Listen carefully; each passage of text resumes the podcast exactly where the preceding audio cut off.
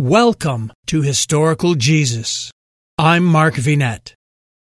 Quirinius was a military leader and Roman consul in Central Asia Minor, and later imperial legate of Syria Cilicia from the years AD 6 to 9, where Jewish historian Josephus notes that, as governor, he conducted a census. The census decree enrollment, or registration at the time of Jesus' birth, referred to in the Gospel of Luke, isn't, however, recorded historically. But Christians believe it probably took place under a kind of extraordinary command authority Quirinius possessed during his military maneuvers in Cilicia, or possibly during a brief earlier stint as governor in Syria from 6 to 4 BC. Let's find out more about this conundrum with the help of the Paulogia podcast. The beloved Jesus birth narrative is found in only two places in the New Testament the start of Matthew and the start of Luke. The two accounts have relatively little overlap. Matthew tells of an angel visiting Joseph and Magi wise men, while Luke has an angel visiting Mary and shepherds hearing the news. What most people know is some kind of amalgamation version that mashes the account from Luke and the account from Matthew together into a single pageant length tale. And when it comes to historical accuracy, having multiple accounts can really help authenticate the details.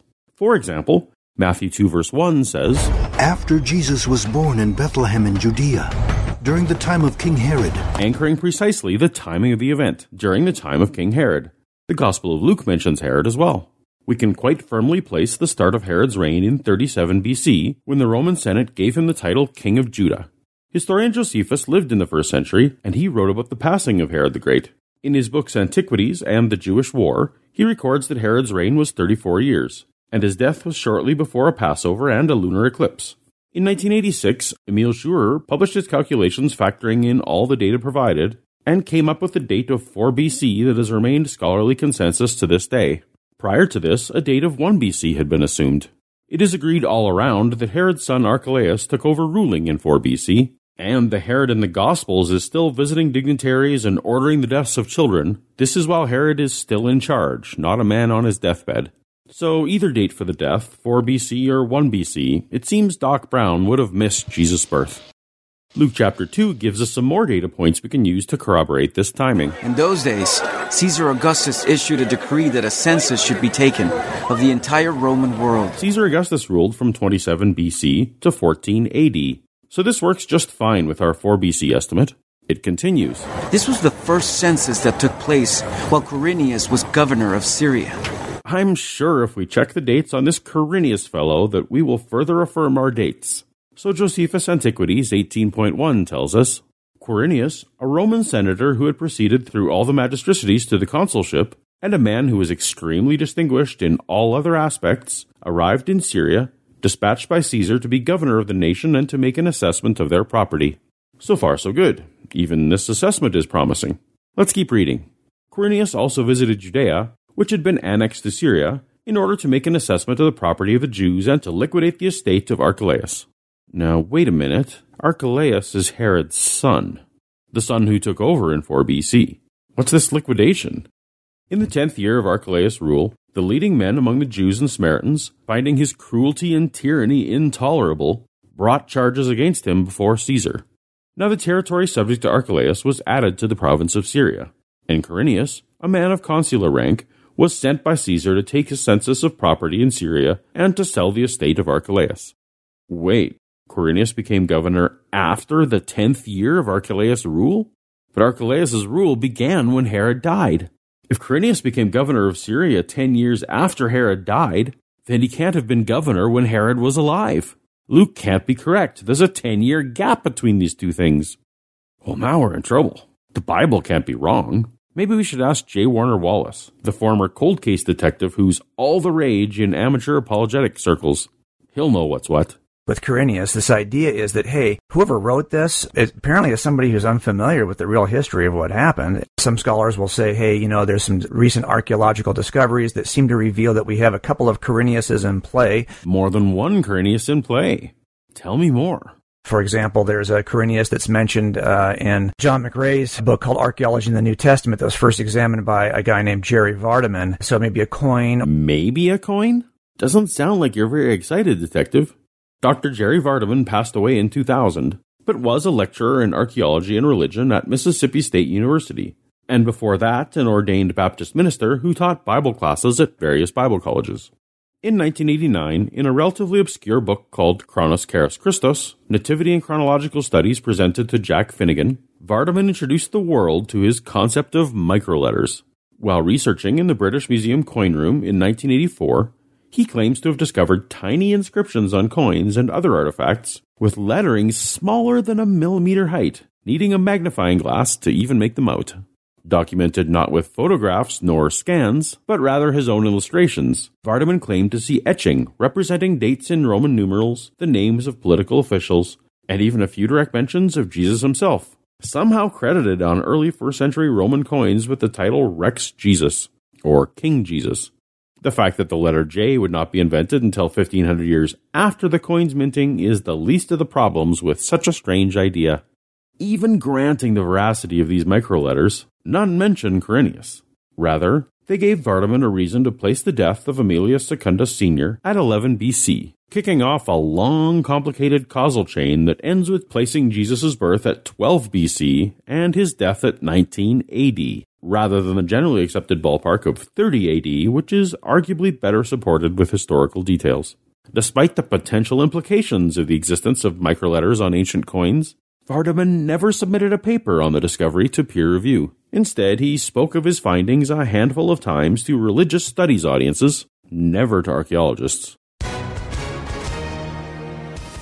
Hi, everyone. If you've been injured in an accident that was not your fault, listen up. We have legal professionals standing by to answer your questions for free. Call now and find out if you have a case and how much it's potentially worth. Call 800 218 6010.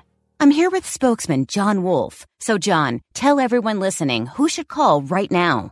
Well, Maria, first off, thank you for having me here. It's always nice to answer the listeners' questions.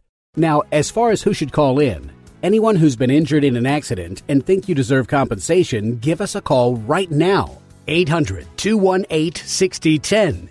You'll find out if you have a case and how much it's potentially worth. Thanks, John. You heard it, folks. Take advantage of this opportunity and call now. 800 218 6010. Advertisement sponsored by Legal Help Center may not be available in all states. To date, there have been no recorded attempts to verify Vardaman's findings on the coins he references. Indeed, in the 35 years that have passed, no published archaeology paper has referenced microletters in any context. While a book like McRay's might be willing to mention this in a single sentence in passing, it makes sense that a detective like Wallace expresses little confidence in this coin claim. Or there's also a base of a statue that has been erected in the city of Antioch that relates to Quirinius. There were two mentions of Quirinius in that find in Antioch by Pisidia, ILS 9502 and 9503. Both appear to be dedications to a statue of C. Caristanius Fronto Cassianus Iulius, listing other contemporary officials and both mentioning P. Sulpicius Quirinius, the Duumvir. Duumvir refers to someone holding a co-office, and prefect would have been a chief officer or magistrate of something. With archaeologists locking the date of this inscription to between 10 and 7 BC, we have Quirinius in some kind of leadership position during the time of Herod. And Wallace says the find was in Antioch. A glance at the map of the back of your Bible shows that Antioch is in Syria, so this seems very affirmational. Unfortunately, the Antioch in Syria is not where this find happened. It was over in the other Antioch. Yes, there are two Antiochs. In fact, both are mentioned in the book of Acts Syrian Antioch in Acts 11 and Antioch in Pisidia in Acts 13. Where the inscription was found was actually a couple of provinces west of Syria, not in Syria, as some sloppy scholarship on this find likes to imply through omission. Quirinius, as a mere co magistrate a few provinces away from Syria, is a far cry from Luke's attestation of a governor of Syria. Some scholars, like Tertullian, think that there's a second term, perhaps that Quirinius was working under Governor Saturninus, and so you've got one reign in which he's procurator under that governor, in which he may assume his title, and then another reign in which he's governor himself. As Wallace tacitly admits, the Roman Empire is quite well documented, and the line of governors of Syria well established. During the prime spot where Jesus' birth is thought to have happened, Saturninus is definitely governor. The proposal here is that maybe Quirinius served under Saturninus and oversaw some kind of census during that period, acting with the actual governor's authority. This would obviously still make the author of Luke's claim an overstatement, but perhaps a subtlety that was not viewed as such at the time. ILS 918, known as the Tivoli inscription, now in the Vatican Museum, that an unknown person was proconsul of Asia and twice legate of Syria, though the grammar of the Latin is ambiguous and disputed.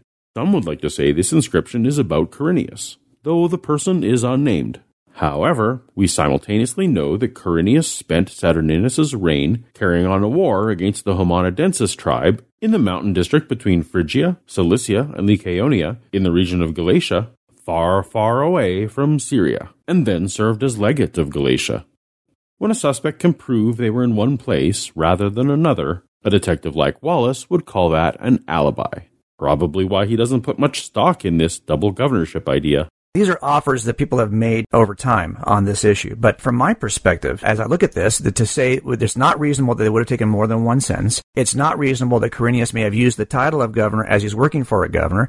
These are assumptions we make about history that are based on the writings of other ancient authors.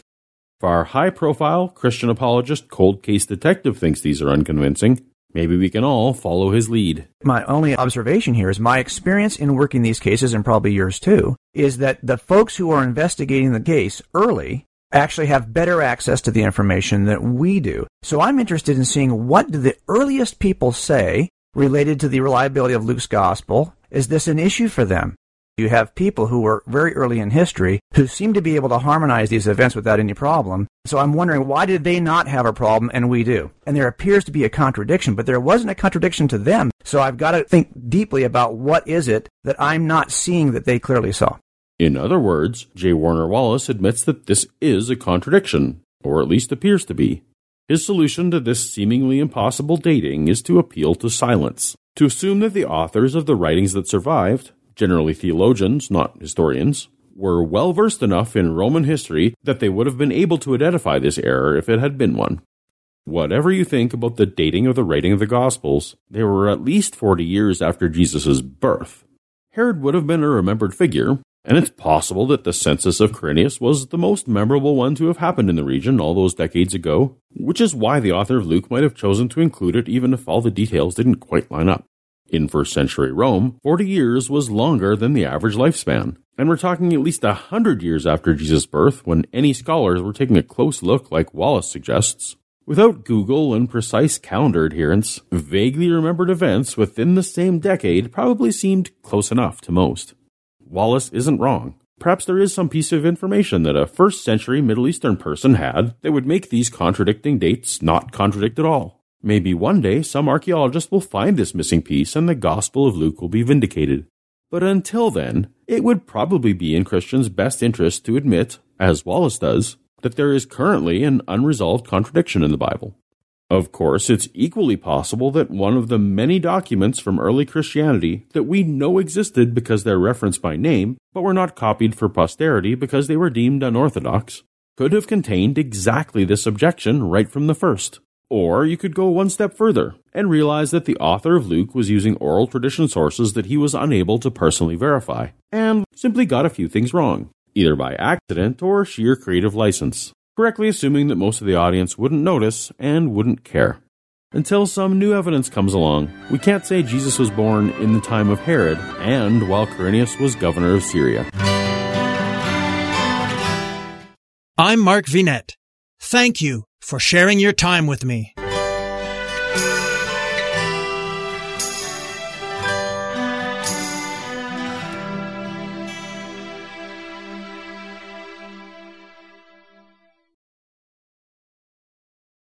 Doctors endorse it, nutritionists recommend it, and customers love it. Calotren Healthy Weight Loss. Ron in Texas lost 35 pounds. Marie in Pennsylvania lost 117 pounds with Calotren. Diane not only lost weight, but she also found relief from arthritis. Lynn lost over 45 pounds. Calotren contains collagen, the most abundant protein naturally occurring in the human body, which decreases as we age. Taking Calotren promotes better sleep, more energy, less joint pain, and best of all, weight loss. Calotren has an amazing 86% success rate with their 90 day supply. And this week, take advantage of their President's Day sale. Buy the 90 day supply and get an extra month free plus free shipping. Ordering is so easy. Just text the word HISTORY to the code 30605 and we'll send you a link to the special offer. Again, text HISTORY, that's H I S T O R Y, using the code 30605.